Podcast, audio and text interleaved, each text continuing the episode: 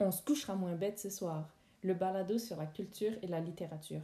Aujourd'hui, zoom sur le théâtre québécois. J'aimerais vous faire découvrir une pièce incontournable du grand dramaturge québécois Marcel Dubé, Zone.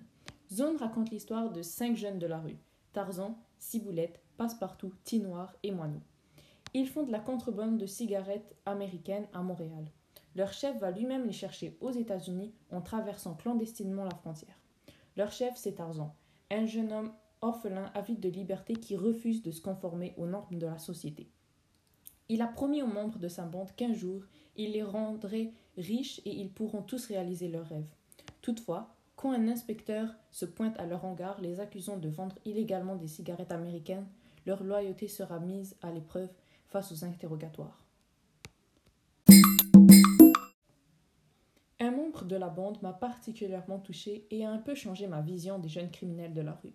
Le personnage Tinoir avoue lors de son interrogation que la seule raison qui le pousse à agir illégalement est que, suite à la mort de son père, il doit nourrir sa mère et qu'il a l'intention d'avoir des enfants et de leur assurer une meilleure vie que la sienne. Je trouve que c'est un noble rêve. Bien sûr, le crime n'est pas justifiable. Mais en lisant Zone, j'ai compris qu'un criminel n'est pas forcément une mauvaise personne. Et c'est ce que j'ai aimé de l'œuvre de Marcel Dubé. En fait, c'est en découvrant Tinoir que ma perception des contrebandiers s'est modifiée, et je vais vous expliquer pourquoi.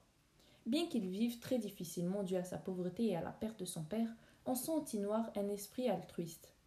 Il n'est pas hypocrite ou égoïste comme Passepartout, il, il pense aux autres. Également, il prend la défense des autres comme quand il a aidé Ciboulette face à Passepartout. Tinoir est une bonne personne malgré ses crimes.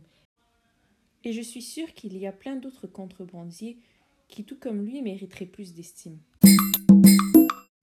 De plus, Marcel Dubé explore des thèmes intéressants dans Zone, tels que la contrebande et l'amour impossible.